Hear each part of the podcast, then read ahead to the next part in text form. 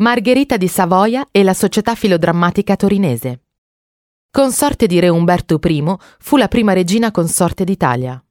Il matrimonio fu celebrato a Torino nell'aprile 1868.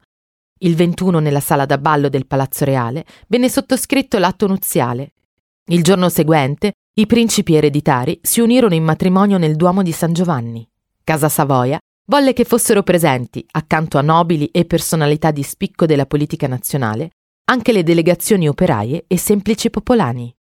Dopo il sontuoso ballo che la sera vide protagonisti aristocratici di tutta Europa, il 23 i novelli sposi si recarono alla festa organizzata in loro onore presso la Società Filodrammatica Torinese. Margherita ebbe in dono un saggio di Manzoni con un autografo del romanziere milanese. La festa continuava al ballo offerto dall'Accademia Filarmonica ci fu il famoso episodio che vide protagonisti la sposa e il principe Federico di Prussia, il quale tagliò un lembo del vestito di Margherita lacerato da un ballerino durante la quadriglia.